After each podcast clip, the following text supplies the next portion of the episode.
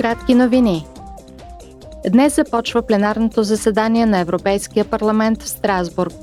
Евродепутатите обсъждат нови мерки за повишаване на енергийните характеристики на сградите в цяла Европа. Те искат строителният сектор да постигне неутралност по отношение на климата до 2050 година. Предложените мерки ще бъдат гласувани утре. Според Европейската комисия, сградите са отговорни за 40% от потреблението на енергия.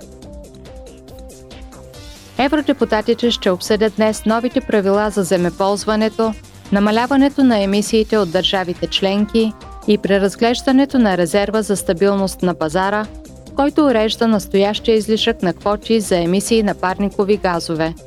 Тези три нови правила, които са част от пакета подготвени за цел 55 през 2030 година, ще бъдат гласувани утре.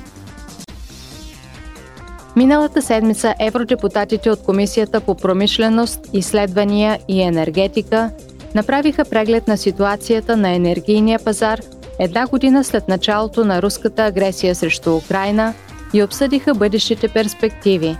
Ораторите подчертаха, че макар че Европейският съюз да е успял да спести енергия и да диверсифицира доставките си, сега той трябва да развие собственото си производство и да се адаптира към новата енергийна реалност.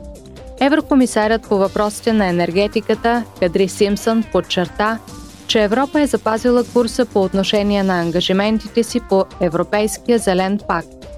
Тя заяви следното. Last year, carbon emissions dropped in Europe. Миналата година въглеродните емисии в Европа намаляха с 2,5%.